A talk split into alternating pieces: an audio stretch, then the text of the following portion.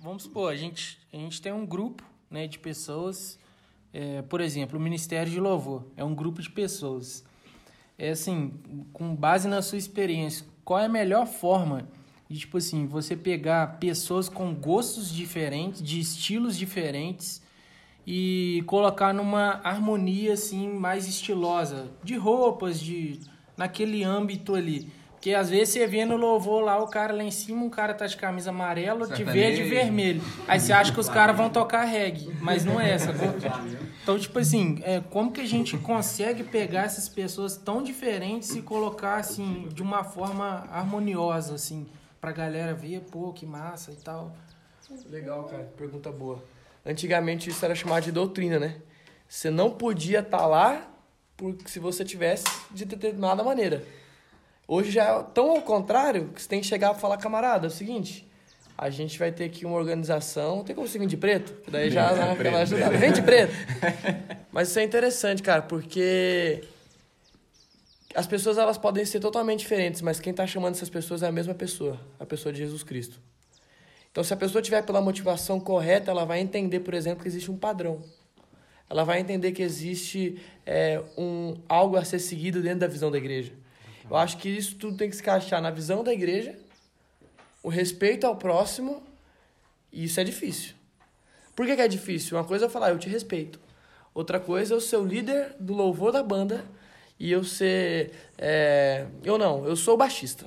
E o líder do louvor da banda, ele é muito estiloso. O cara é bonito. E aí eu, baixista, vim zoado. O líder do louvor, ele vai me zoar. É, cara, não sei o quê. Em vez do cara chegar e falar, cara, é o seguinte, é, dentro do estilo que você gosta, posso te ajudar? Sabe aquela consultoria? Cara, eu acho que isso é, é válido. É, tem um amigo, Caio, e ele brinca muito que a galerinha dele lá, deles lá, lá em Niterói tem um dress code, que é tipo assim, o tipo de roupa que você vai sair pro rolê. Dress code. Por que não pode ter pro louvor? Ué, não tem pros voluntários? Não tem pro... Então, lá na nossa igreja a gente faz isso. É, eu dou toque assim vocês me ensinam como ser mais gracioso nessa área, mas eu chego e falo, camarada, tem que ser assim.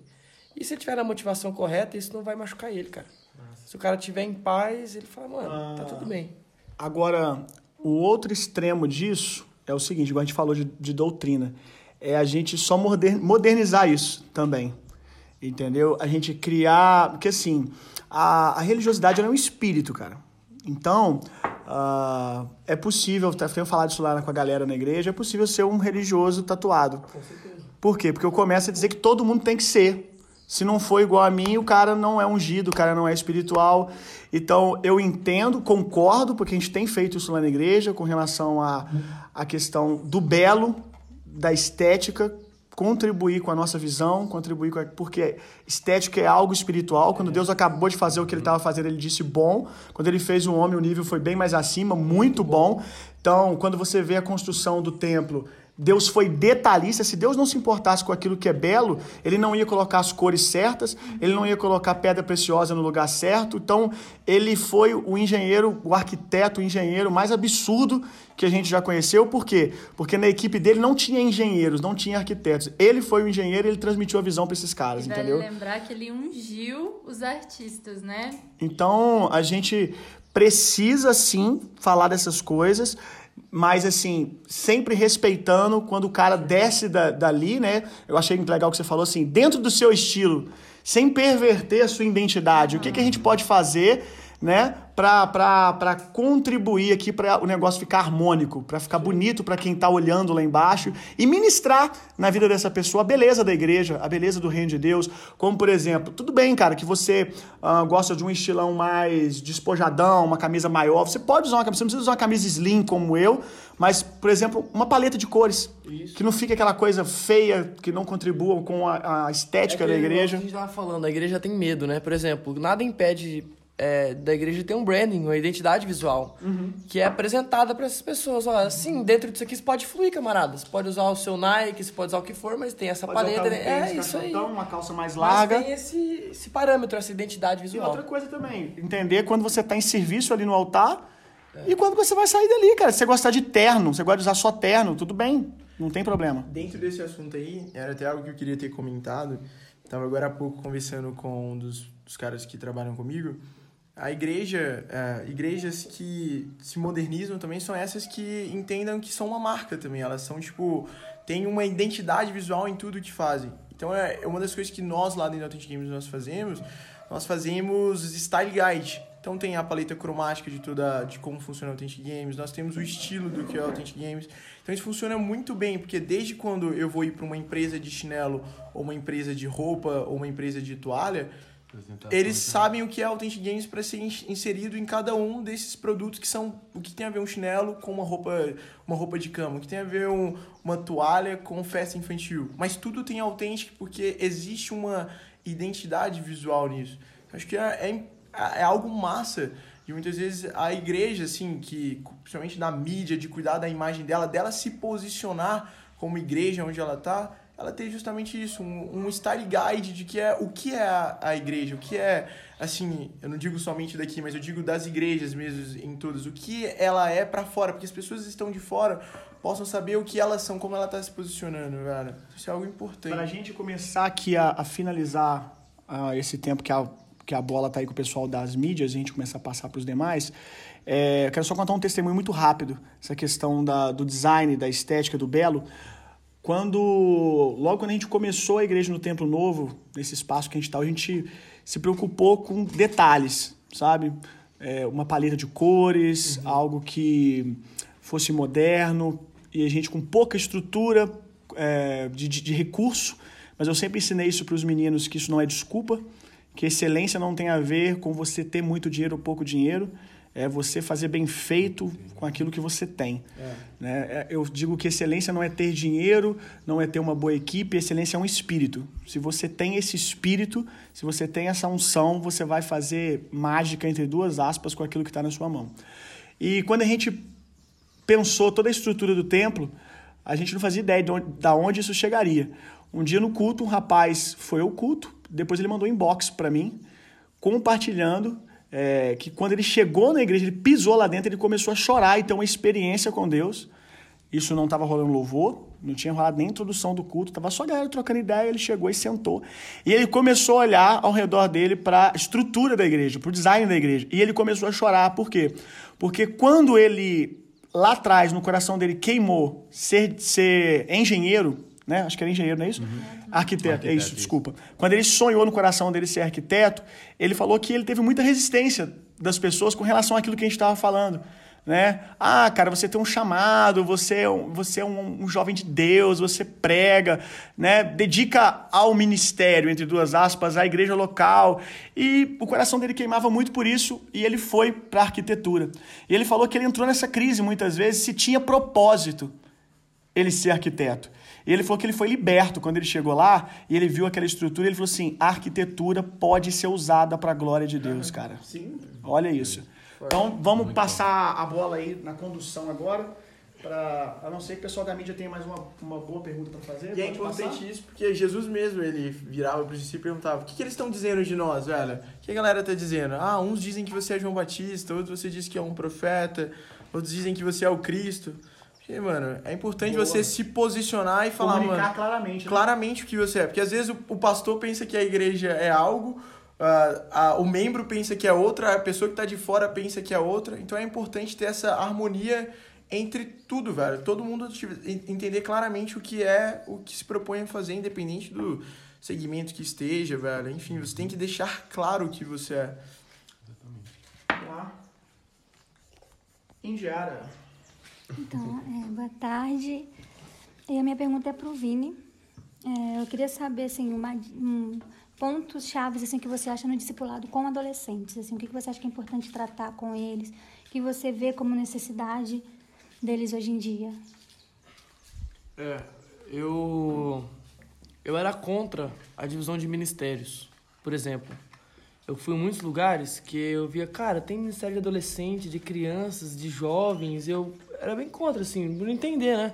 Por que não junto todo mundo? E eu fui estudar sobre linguagens e vi que a linguagem de cada um é diferente e fez sentido, né? É por isso que o povo parece falta de conhecimento. Você não quer aprender um pouquinho a mais e fica na ignorância. É, por que, que faz isso ou aquilo? Uhum. E aí, quando eu comecei a, a trabalhar com adolescentes, que foi meu primeiro ministério, assim, eu percebi que eles são muito dinâmicos. E a chave que eu encontrei para falar com eles é aprender que a contextualização não é mais importante do que a palavra de Deus. Por exemplo, é, não é mais importante fazer um culto todo temático dos Vingadores, sendo que eu vou dar o foco mais para o Homem-Aranha do que para Jesus. Boa. Não é mais importante eu fazer tudo preto e luzes e, cara, o adolescente pensar, meu, eu tô numa festinha ou algo do tipo, do que ter uma boa palavra. Eu acho que a primeira ferramenta é você prender a atenção dele. Depois que você prendeu a atenção. Né? É. Você é líder desse, não é um promoter. É, exatamente. Quando você prendeu a atenção daquele adolescente, você tem ali, cara, um adolescente queimando para Jesus. Esse adolescente, ele ganha muita gente. Por quê? Porque ele não tá nem aí, ele ainda não tá naquele status, tipo assim, ah, o que eu tenho, o que meu pai tem, é tipo, o que eu faço. Ah, eu jogo bola, eu tenho meus amiguinhos, eu ando naquele grupo. Cara, quando eu. Você tem um adolescente fervoroso para Jesus, e foi essa chave que eu percebi. A gente estava muito focado em contextualizar demais e aquele lance, o cara já cresceu, está falando com voz de menininho com ele. Só que o adolescente ele tá achando que ele é o adulto de 30 anos. Tipo, não, eu sei, eu faço. Então tá bom, você sabe o que você faz, então você vai aprender sobre o nome de Jesus. E eles aprendem. Aprendem. Eu tenho um, um menino aqui lá de Balneário, fui pregar no Ministério de Adolescentes que a cidade não conhecia. Eu cheguei lá, tinham 600 adolescentes na sexta-feira à noite. Eu falei, que isso, gente? Por que, que ninguém sabe disso? Porque a intenção deles era sair pra fora. Cheguei lá, contextualizado demais, mas teve uma hora que. Agora a gente vai pregar a palavra de Deus. Eu pensei, putz, todo mundo pulando, brincando aqui, eles vão ficar em bagunça. O momento que eles mais esperam é a palavra sendo pregada para eles. Então, se eu pudesse resumir isso, acho que a contextualização no, no universo que você vai inserir a palavra não é mais não é o principal, mas é muito importante. É isso. É isso. É, eu queria fazer uma pergunta para o Vini também. É, como jovem pastor, eu tenho basicamente a mesma idade que ele. É, é uma posição que eu almejo. É, você falou de linguagem. É, acredito que a rede social, como a gente falou, as mídias sociais são uma, uma linguagem para se falar. É, como jovens, a gente entra numa fase de uma igreja no futuro, que eu acredito que talvez seja importante um pastor estar nas mídias sociais. O que você acha sobre isso? Legal. É, é importante? Eu acredito que é importante, mas eu me fiz uma pergunta há um ano e, me... um ano e oito meses atrás. Se o Instagram acabasse agora, a internet, tudo, o que sobraria do Vini? E eu entrei em crise. Falei, cara, o que realmente sobraria do Vini, assim? Porque o meu ministério por muito tempo foi online, cara. Muitas pessoas falando, não, para de fazer isso, é vaidade, por que você está fazendo isso? E eu vou te dizer algo, é... Eu deixei isso, eu ouvi isso por muito tempo. Não, cara, até uma pessoa chegar para mim e falou, cara, quantos seguidores você tem? Eu falei, X. Tá aí o tamanho da sua igreja. Aí eu falei, caramba, tem gente me acompanhando, eu preciso ser verdadeiro com essa galera. Então, é importante? É importante, mas eu acho que tem que fazer essa pergunta, sabe, mano? Tipo, ah, tá, Vini, mas o meu ministério é com internet. Mesmo assim, cara, a vida continua. Hoje, o que eu posto nas minhas mídias sociais não é 35% do que eu vivo, mano. É, existe um ministro fora dali? né? É, tipo assim, cara, eu, eu amo postar vídeos. Esse ano, em nome de Jesus, eu vou lançar o meu livro. É, faço parte de uma agência hoje incrível que vai disponibilizar um material gráfico para mim muito bom, mas, cara, o pastor mesmo é aquele que cuida das, das ovelhas, sabe? O pastor mesmo é aquele que, que domingo de madrugada atende aquela ligação, aquele que deixa de ir num lugar, aquele que dá a sua vida para outras pessoas. E eu tive uma crise muito forte. Por que crise, assim? Sendo bem vulnerável. A gente é novo, cara. Hoje, querendo ou não, eu preciso ter um temor sobre o lugar que Deus me colocou. E eu pensei, cara, eu faço tudo por tanta gente e eu. Aí eu pensei, eu olhei para a vida de um, de um cara que eu atendo, uma ovelha, eu pensei, cara, esse cara daqui quatro anos ele vai estar tá explodindo. Será que daqui quatro anos eu vou estar tá acabado? E Deus ministrou meu coração muito forte. Se você cuidou de uma pessoa a ponto ela tá muito bem, imagina como você pode estar se você estiver fazendo pela motivação correta.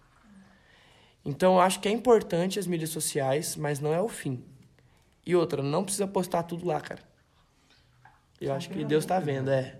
Mas é muito importante, mano. Se se você almeja isso, cara, é importante você fazer uma pergunta também. Eu vou ser mais um se eu fizer isso? Não, não vou ser, então eu vou fazer. Não, se eu for mais um, ah, já tem muitos por aí, cara. Igual autêntico, tem quem tá falando de, com criança dentro da igreja hoje? Teve, a gente teve um cara muito forte na geração passada. Mas Deus deu a graça pra ele pra isso. Não adianta eu vir agora falar, ei, galera, maninha, maninha, e, cara, a criança vai falar. Aí você pô, tá me tirando aí. Porque eu falei. Aí a criança aí vai você falar, cara, eu quero ouvir o cara. Ah, agora, agora parou aqui. Não, agora é o seguinte, Vini.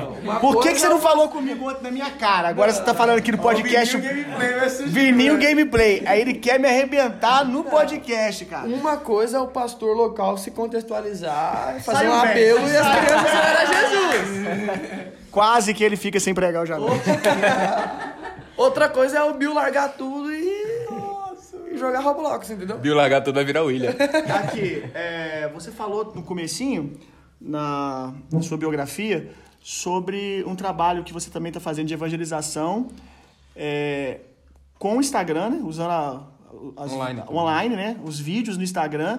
E eu achei legal que você falou que a proposta de vocês é que a pessoa pegue na hora daquela live e junte uma galerinha num café. Fala um pouquinho disso aí, achei legal. Cara, é, esse projeto Be The Church nasceu, claro, no coração de Deus, mas implantado no coração de um grande amigo meu chamado Otto.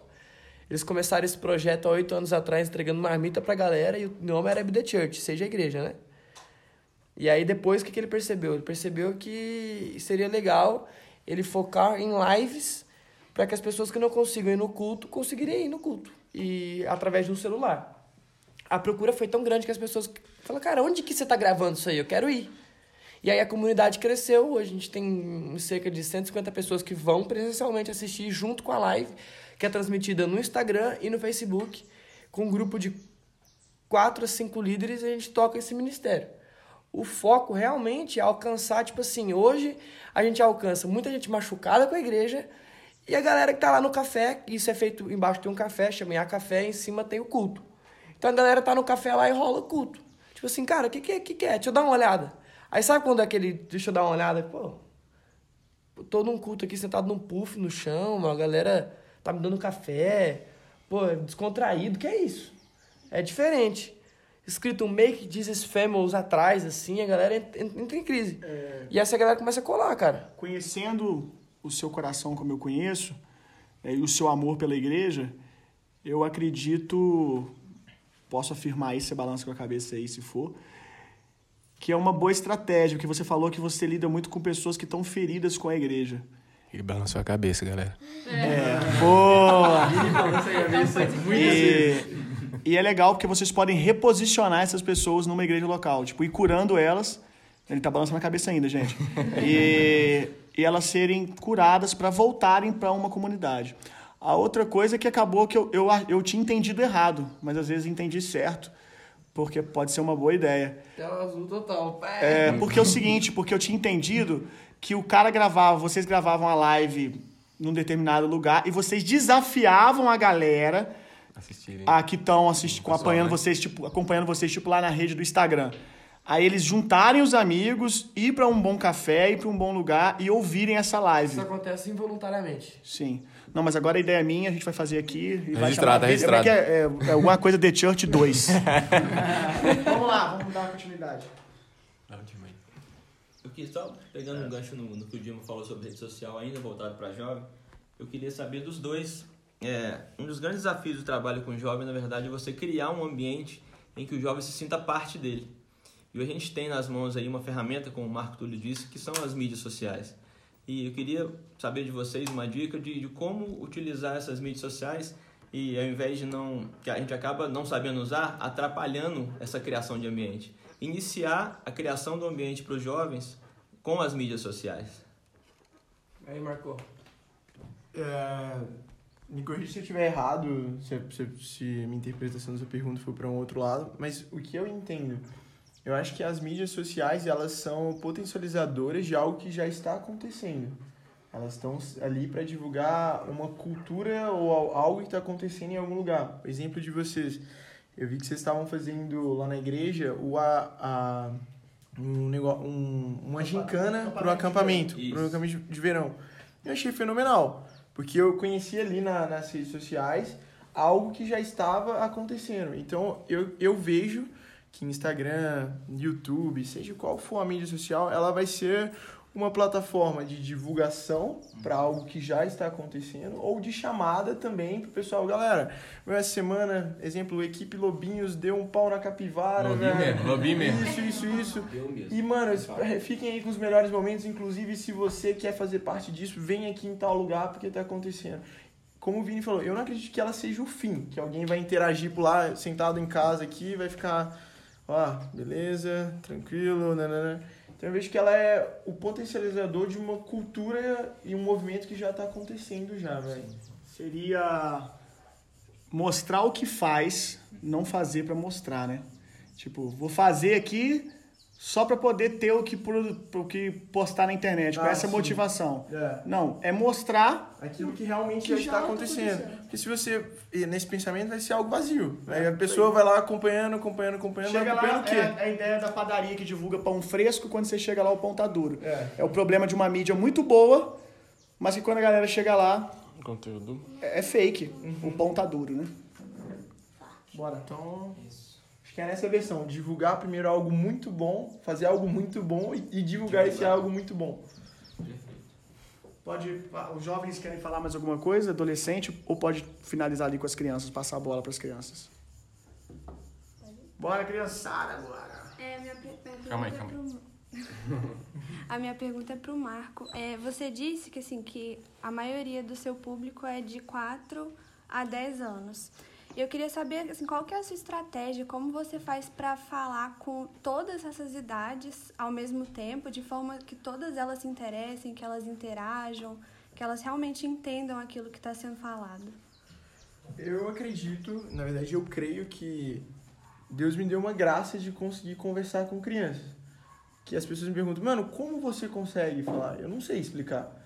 Eu falo, mano, como eu vou explicar aquilo que nem eu muitas vezes sei como acontece? Eu não sei porque crianças ah, ficam, se interessam, como 18 milhões de crianças iriam acompanhar, se não fosse a graça de Deus ali no que eu estou fazendo, de depositar realmente dons e talentos na minha vida, que esses dons e talentos são percebidos por esse público. Hoje eu consigo falar com elas não porque eu crio uma estratégia, vou falar com as crianças desse jeito, vou mudar o meu tom de voz, vou mudar. Não, é porque é natural de mim, é algo que sai de mim e fala, cara, a, a maneira que eu expresso o que eu faço acaba atingindo esse público, que é o público que é, é, consome o que eu estou fazendo. Realmente é algo que eu preciso aprender mais, eu te digo, não, não é uma ignorância só de ah, é somente a graça de Deus. Eu acredito que sim, posso ter técnicas que pode melhorar. Eu aprendi isso muito quando eu fui fazer uma dublagem de um, de um jogo. Eu cheguei lá e aí eu cheguei com a minha voz normal para fazer a dublagem de personagem.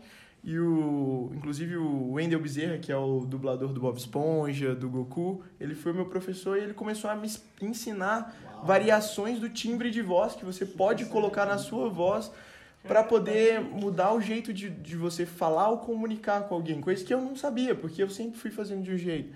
Então, eu acredito que possam sim existir técnicas que aperfeiçoem a forma de você falar com crianças, mas eu, como Marco Túlio, é algo natural de mim. Assim, acho que o que para Authentic Games funcionaria é melhorar e aperfeiçoar algo que já é feito, mas não foi algo que lá atrás com 15 anos eu me planejei. Hoje eu quero falar com o público de 4 a 10, a minha estratégia para falar com o público de 4 a 10 vai ser essa, essa, essa. Acho que foi algo que foi caminhando, foi acontecendo. Eu também fui, fui tendo o entendimento conforme os anos foram passando e concordando com Deus e falando, vamos embora, paizão, vamos pra É, cima. eu acredito que o desafio da igreja primário é identificar as pessoas que têm esse chamado. Né? Eu acho que para isso acontecer, a primeira coisa que a gente tem que fazer é dar importância para as nossas crianças.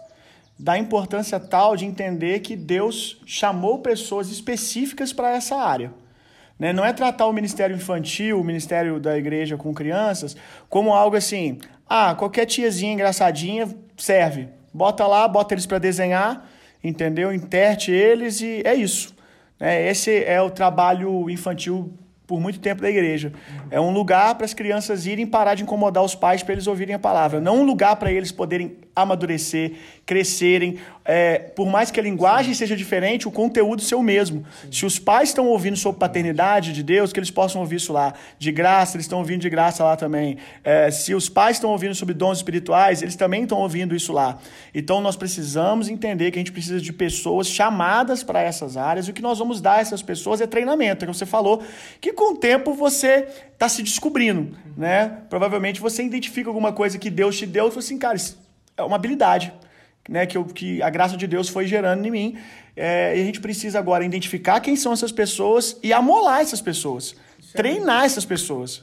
Eu, viu, tô alinhadíssimo com o que você disse. É, inclusive tem um versículo na Bíblia que eu amo muito e cada vez mais o Espírito Santo vai me revelando ele, que é não despreze nenhum desses pequenininhos, pois os anjos deles estão sempre vendo a face do, do meu Pai Celeste.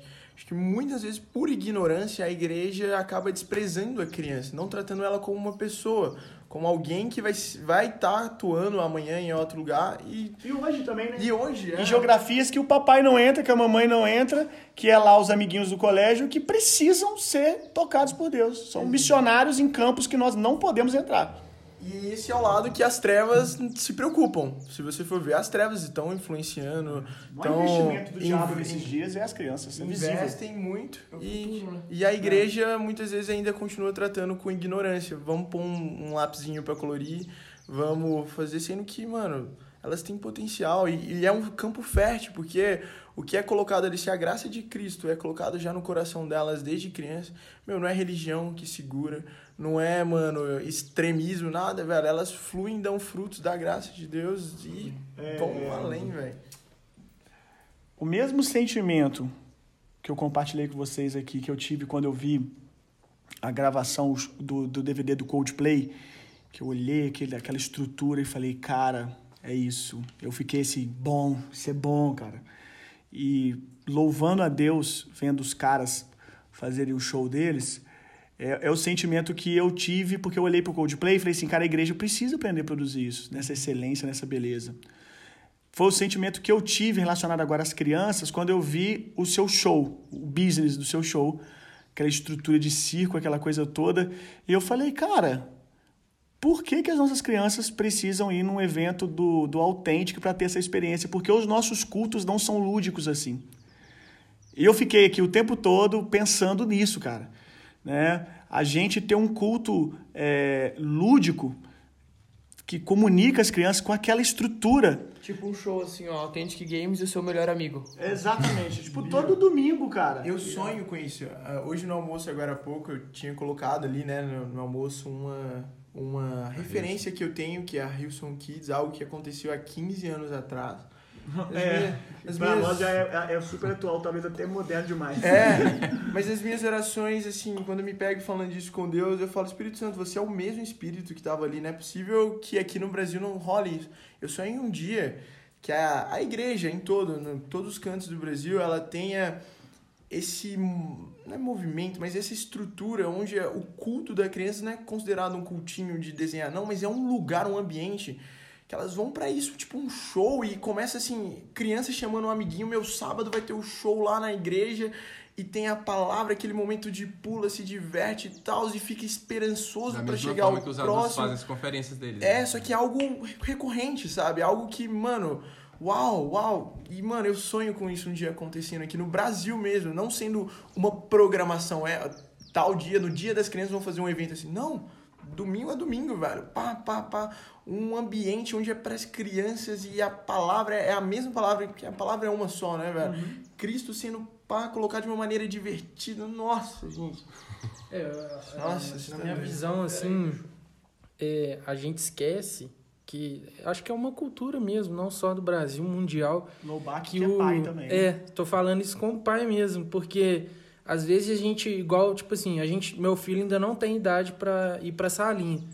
Então, tipo assim, cara, o máximo que eu posso, eu vou ficar com meu filho pra a minha esposa escutar a palavra. Só um momento. O, Galera, não, não, o filho dele não tem idade por causa de um erro nosso hoje, porque a nossa estrutura não permite a gente ter mais salas, estrutura física da igreja, para que o filho dele possa estar ouvindo a palavra. Então, eu estou aproveitando aqui para pontuar um erro da nossa igreja hoje, que uh, hoje é, é a realidade que a gente tem. A gente não tem essa estrutura, a gente quer ter, mas o filho dele deveria estar tá ouvindo a palavra de Deus na linguagem dele, na idadezinha dele.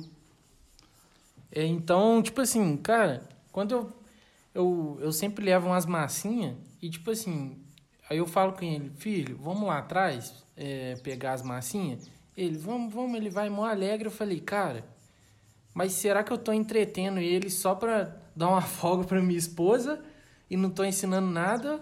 Ou, tipo assim, eu posso pegar essas massinhas e, sabe, ensinar a palavra de Deus? Cara, vamos construir aqui. Ó, eu vou fazer o Golias, você faz o Davi. Vamos contar uma historinha? Uhum. E é assim que ele aprende. Então a gente esquece que, tipo assim, quando as crianças sobem pra salinha, é para fazer um culto. E não para deixar os pais livres para eles escutarem a, a, palavra. Então é o mesmo culto, cara. Tá rolando dois cultos, só que em linguagens diferentes. Então a gente tem que acabar com essa cultura de entreter as crianças, né? Ao invés de ensiná-las, né? É. De invés de fazer o culto delas. Então, cara, é dois cultos. Não e por que, tipo assim, por que, que o culto dos adultos tem a estrutura e o culto das crianças é. não tem? Pô, por que, que eu não posso ter um, um. Pô, a gente tem acho que três grupos de louvor na igreja. Por que, que um grupo de louvor que tá tocando no adulto tá lá e o outro grupo não tá nas crianças? Então, tipo assim, acho que a gente tem que ser mais proativo nesse lance também, cara. É um culto. Eles querem música, eles querem dançar, eles querem louvar. Eles não querem lá só Pô, pega um giz de cera aí, ó, colore isso aqui. Sacou? E eles amam, né? Ontem mesmo foi a prova de que é. É, eles se expressando musicalmente ali, né? Eles dançam, eles pulam, eles ensinam pra gente melhor. Santo, nossa, é. Olha, é, é. o Marco, ele falou ali, olha, o, o culto da criança, das crianças não pode ser um cultinho. Isso é tão forte para mim que ontem a galera das nossas mídias uh, deu um deslize e quando foi descrever o culto, escreveu a palavra cultinho. Eu, eu tenho acesso, a, a pecadora está aqui. Não, Essa é a, é a Dani e tal. Mas foi na minha, não foi na da igreja. Não, não, teve um erro na igreja, ah, na legenda do da então igreja. Também fui eu, porque eu também foi, Então pecou duas vezes, na dela e na da igreja. Que pecadora Gente, grande. Me perdoem. Então, assim, eu tenho acesso né, a, a, ao Instagram da igreja. Então, quando precisa editar alguma coisa que eu vejo, eu vou lá e edito. E eu fui lá correndo e apaguei a palavra cultinho e coloquei culto. Porque ontem não foi um cultinho. Se não foi culto, foi cultaço. Se não for para ser culto, vai ser cultaço. E aqui eu entro numa outra coisa. Você usou muito a palavra show. E eu quero ajudar quem está ouvindo a lidar com a, com a sua religiosidade. Porque a igreja, quando ouve a palavra show, demoniza. Uhum. Mas está errado. Os nossos cultos deveriam ser um verdadeiro show. Yeah. Um impacto. A palavra show é impacto, porque, cara, adoração a Deus envolve arte. Entendeu?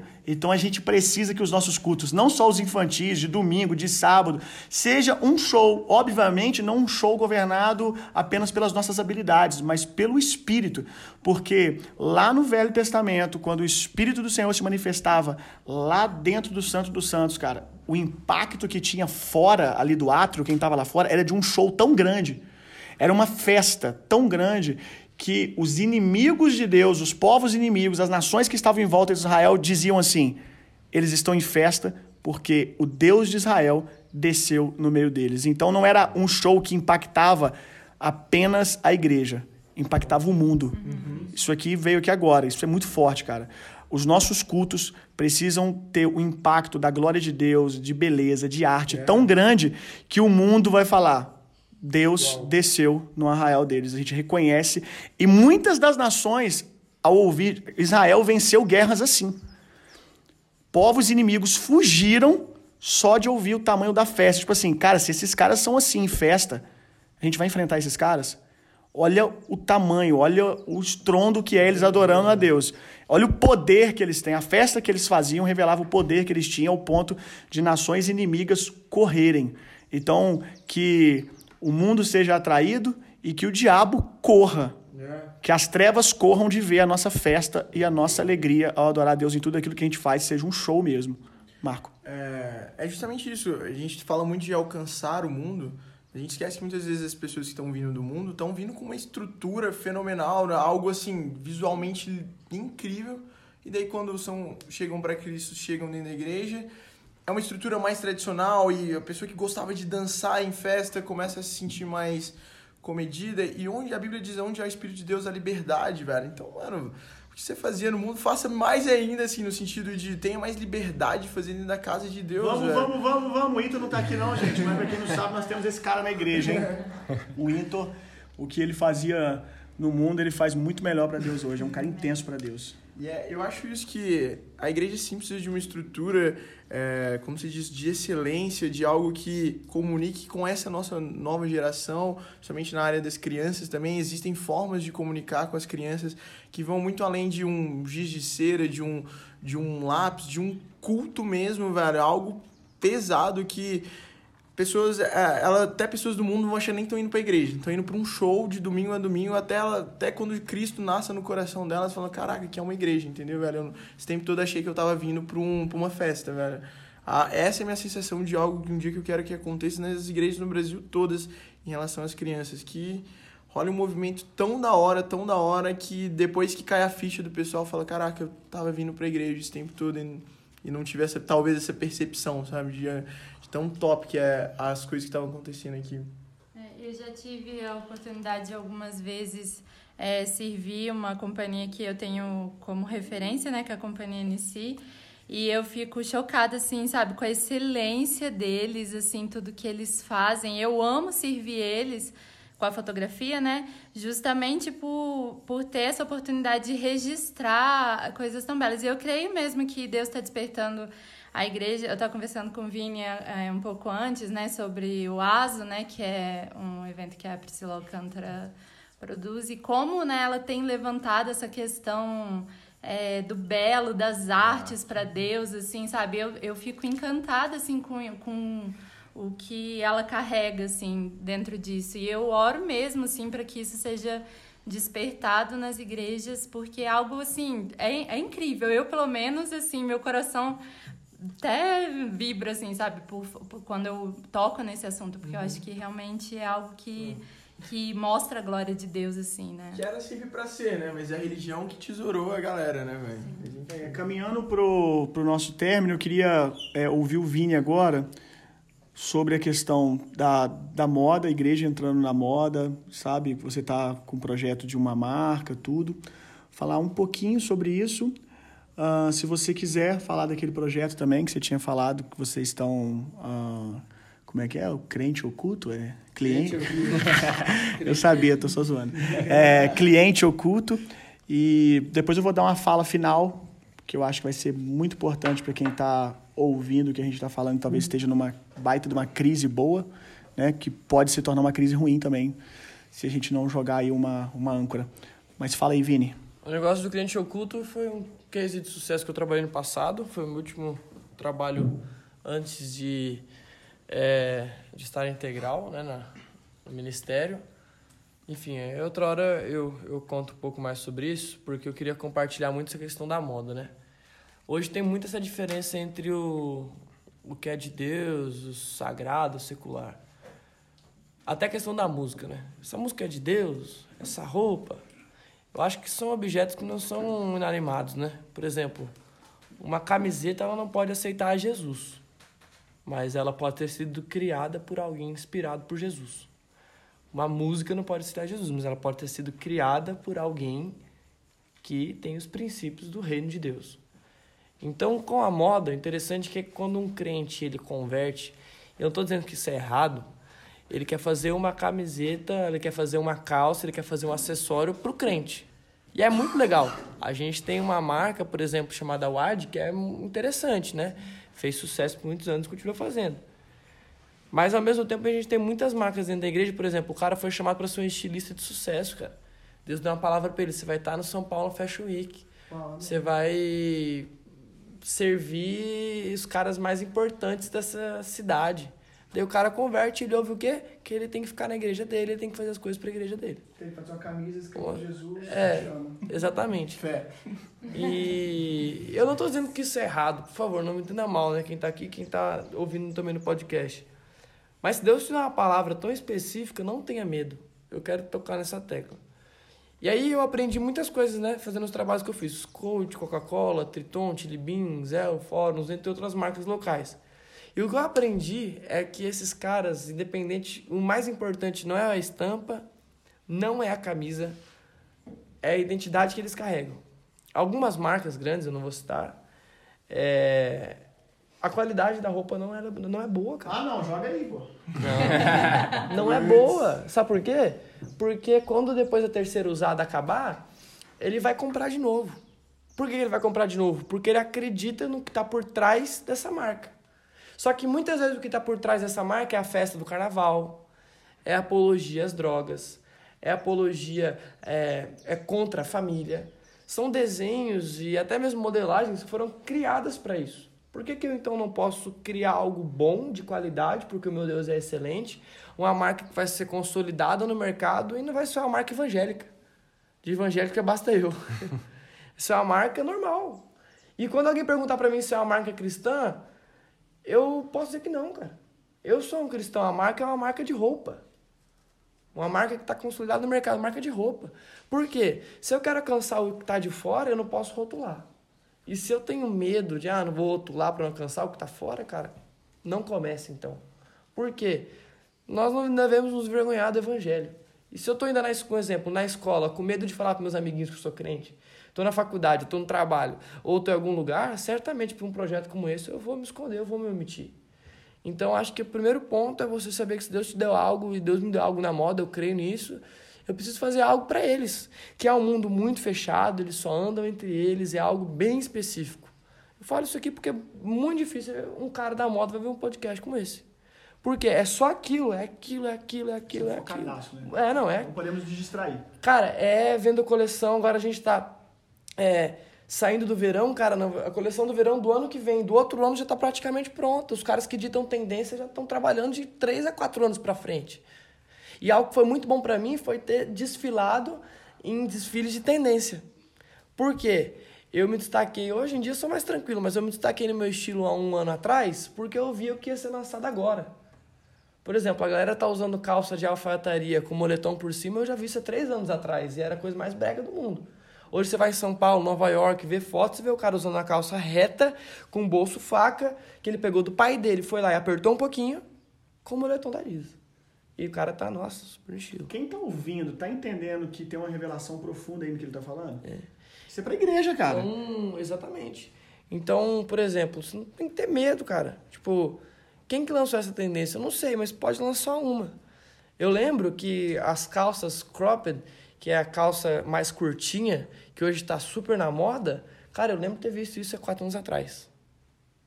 E era tipo assim, Hoje você vê essa piada, mas bem menos, né? O cara mais velho chegar e falar, você vai pescar? É calça de pescador? Você não quer molhar? Só que isso já tá na tendência há muito tempo, cara. Por exemplo, é, a galera tá usando muito, eu acho legal, é, não a alpargata, mas aquelas papetes mesmo. Cara, isso tá na moda hoje, só que isso aí tava sendo usado em desfile conceitual há quatro anos atrás, cinco anos atrás. Que tipo assim, cara, os caras estão usando meia com papete, velho. E aí você vê marcas como a Ryder relançando o que eles lançaram lá em, nos anos 80. Então quando você fica, quando você olha para isso, eu consigo ver a esperança e eu consigo ver caras muito bons dentro da igreja, designers, estilistas, é, modeladores, modelos, entre outras coisas, cara, que pode assim, ó, buf. E aí foi algo que você falou no começo do podcast. Quem são esses caras? Vamos, a gente vai ter que aprender com eles. Aí você vai chegar, quanto é? Não, não, vai na minha igreja lá, quarta-feira, um culto que era culto de, de fé e milagres, agora é um culto para a sociedade. Olha, quando eu falei aqui de revelação, é... quero especificar isso, tirando até desse nicho da moda, que eu tava querendo dizer, que coisa profunda, cara. Você, três anos antes, você já estava vestindo o que a galera ia vestir depois. É sobre isso que a gente começou falando, a igreja está um passo à frente. E eu acho que essa mesa aqui é sobre isso. A gente está querendo saber de Deus qual é a próxima tendência. Tipo assim, o que, que Deus entendeu que Deus está fazendo agora, mas o que Deus quer fazer amanhã, para que a gente agora se prepare e não seja pego com as calças na mão. Isso. Gostou, né? Moda e tal. Foi, foi, foi, top, né, galera? Isso aqui não é o Vini fazendo piada, não, sou eu. Então, olha, olha que profundo isso, cara. E eu acredito, Vini, que talvez você nunca parou para pensar isso. É, mas isso deve ter marcado você até ministerialmente, cara. Porque você, na moda, você viveu essa experiência de estar sempre três anos à frente das pessoas. E que você pegue isso pro reino de Deus, cara. É, pode que, falar. que eu tenho como palavra na minha vida? A palavra de Noé. Deus deu um sonho para Noé. Por que um sonho? Por que, que eu chamo de sonho? Porque Deus ia exterminar tudo. E aí ele vê um cara. A palavra fala que Deus vê graça e justiça sobre Noé. A tradução fala graça e justiça. Deus vê graça em Noé. E aí Deus dá um sonho para Noé. Por que um sonho? Noé não queria que aquilo acabasse. Então Deus deu um sonho para ele. Um projeto, enfim, como quiser chamar. Então ele acredita nisso. Cara, é, Deus falou para construir uma arca. Então eu vou construir uma arca. Mesmo quem tá em volta não entendendo. Cara, galera, você é louco. É, deixa eu figurar. Antigamente, eu acho que hoje não, mas essa igreja preta, pô, essa calça aí de pescador, cara, esse estilo, esse livro, essa música, cara, essa arca, você tá ficando louco. Isso é heresia. Cara, um tempo atrás, falar de cura era heresia. Falar que Deus pode te dar algo e vai salvar a sua família era heresia. Agora, falar que Deus é bom e você pode ter um encontro com o Pai, também tô falando é heresia. Só que acontece, nos extremos a galera se perde. O que eu aprendo com Noé é que ele foi equilibrado. Deus fala para ele: conte para os seus filhos, para sua esposa e para a esposa dos seus filhos. Por isso que alguém tem uma revelação, acha que vai mudar o mundo, e aí quer colonizar todo mundo sobre essa revelação. E falar que isso é aquilo que Deus falou. Cara, isso foi aquilo que Deus falou para você e pro seu povo. Guarde isso para você e pro seu povo e caminhe sobre essa revelação. Não tenta colo- colonizar o Brasil sobre essa verdade. Ué, mas se é uma verdade, eu posso fazer isso. Mas é uma verdade que Deus te deu. Que vai casar com a verdade que Deus deu pro cara que tá no Nordeste. Pro outro cara que tá lá no Sul. Para cooperar pro reino de Deus. E Noé, então, chega e fala pra sua família. A Bíblia não fala que a família dele chama ele de louco. Não fala que a família dele brigou com ele. A família, ok. Deus te deu esse sonho, você é o sacerdote, vamos tocar o barco, literalmente, gostou, né? E aí, o que acontece? Ele constrói a arca. Deus deu o sonho. Pensa comigo, todo mundo morrendo afogado, vendo assim, cara, o cara que a gente mais julgou hoje é o cara referência que tá salvo. Tá salvo.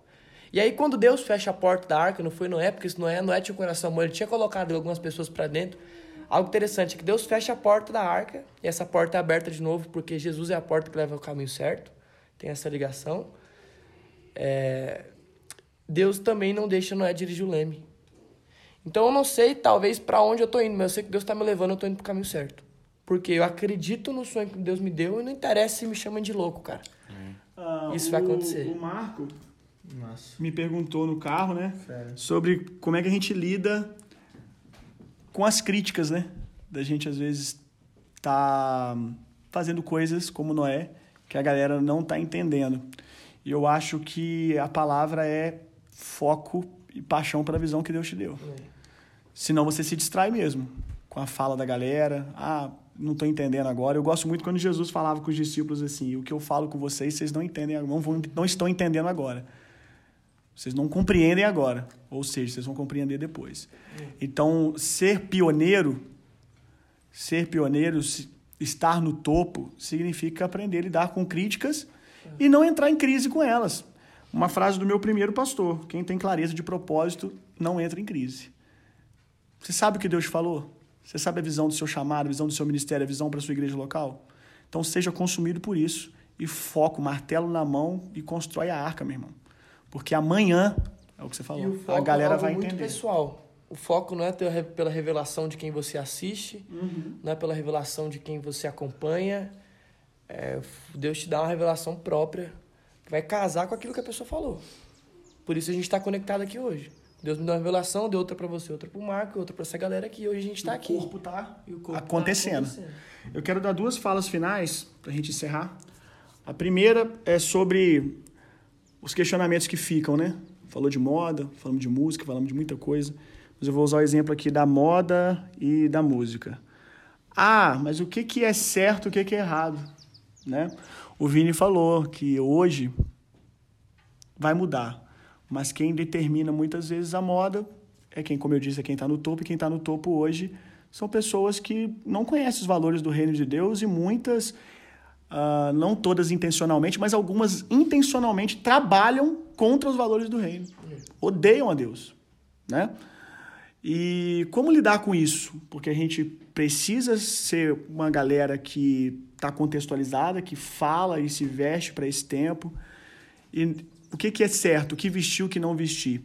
E a gente corre o risco de estabelecer doutrina, né? Ah, a roupa é essa, o tamanho é esse.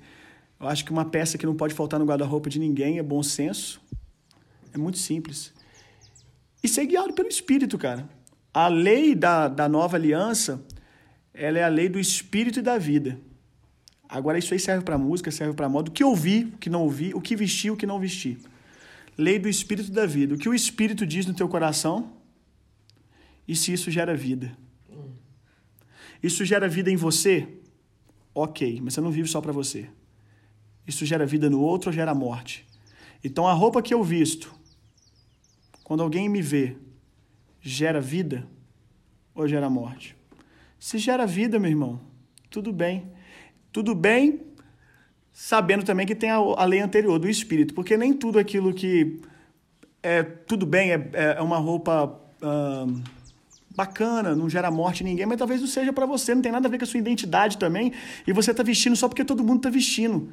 Aquilo te machuca, você olha no espelho e não se reconhece, mas é porque todo mundo está vestindo aquilo, você está vestindo também.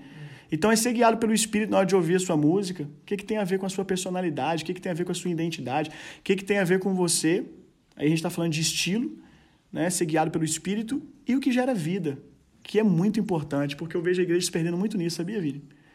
É, não quero aqui entrar na polêmica, mas às vezes eu vejo a galera consumindo moda, mas engolindo tudo de qualquer maneira. Então a gente vê, às vezes, rapazes, moças é, se vestindo de uma maneira que não estão vestidos de Cristo na sua roupa. Não falam dos valores do reino de Deus. E não geram vida. Entendeu? Então a gente tem que tomar cuidado com isso também, para a gente não sair engolindo isso. Tudo que o mundo dá, a gente sai comendo, porque ah, é modernidade, que eu não sei, a igreja tem que participar, que eu não sei o que lá. Cara, os nossos é valores. Tendência, é tendência tal. Gente, a gente tem o Espírito Santo. O Espírito Santo nos ensina todas as coisas. Todas é todas mesmo. É tudo é importante. É, tudo fala, né? Bertelli, tudo fala, tudo fala. Bené, bené, Tudo fala, cara tudo falar muitas vozes no mundo e nenhuma sem sentido, diz a palavra de Deus. Então, o que eu falo com a minha roupa? Né? Qual tipo de sinal a minha roupa está mandando para alguém? Um dia eu vi o, aquele cara de geração de valores, o Flávio. Flávio Augusto. Olha a pergunta que fizeram na caixinha para ele. Cara, você tem muita grana, você muita grana Brincou, meu amigo, né? meu amigo, eu nem sei, eu nem sei calcular isso, meu amigo. Eu nem, eu nem sei falar isso em números. Mas a pergunta foi, cara, você é um cara que tem muita grana, famoso. Como é que você lida com a questão da mulherada em cima de você? Mano, olha a resposta do cara. Um crist... Muita gente não sabe que ele é um cristão, super temente a Deus, com valores muito bem posicionados e que eu acho legal isso, que a galera começa a consumir o conteúdo dele, fica apaixonado. E aqui eu quero abrir um parênteses sobre a questão das tribos. Todo mundo precisa, o ser humano precisa se, é, se identificar com tribos. E a coisa linda é quando ele se identifica com uma tribo, com uma roupa, com uma, uma tribo, e depois ele descobre que o líder dessa tribo que ele ama tanto é cristão. Aí, meu amigo, já era. Jesus já chegou chegando. E. A resposta dele. A resposta é isso aí. Aí ele pegou, perguntaram para ele a questão da como é que ele lida com a mulherada. Aí ele falou assim: "Cara, eu não tenho problema com isso. Porque eu não envio esse tipo de sinal para ninguém." Você tem noção que é um cara o cara que, que a gente pensa na nossa cabeça, não, deve ter um monte de mulher em cima dele. Ele falou assim: não, não tem. Esse cara é um cara autêntico. Ah, dois a um, dois a um. Não, eu não dou dois pra ele, não. Foi ruim, velho. Foi ruim. Ó, o Eudimar, o Eudimar está dizendo que foi ruim. Então, valeu não, continua. Quem, quem tá dizendo? Eudimar. Como é o nome dele? Vulgo Dimas. É... Dimas? É da louca da história. Ah, três, três, vai, vai. Eu não tô nem entendendo, cara. Piada não contextualizada, não tô nem entendendo.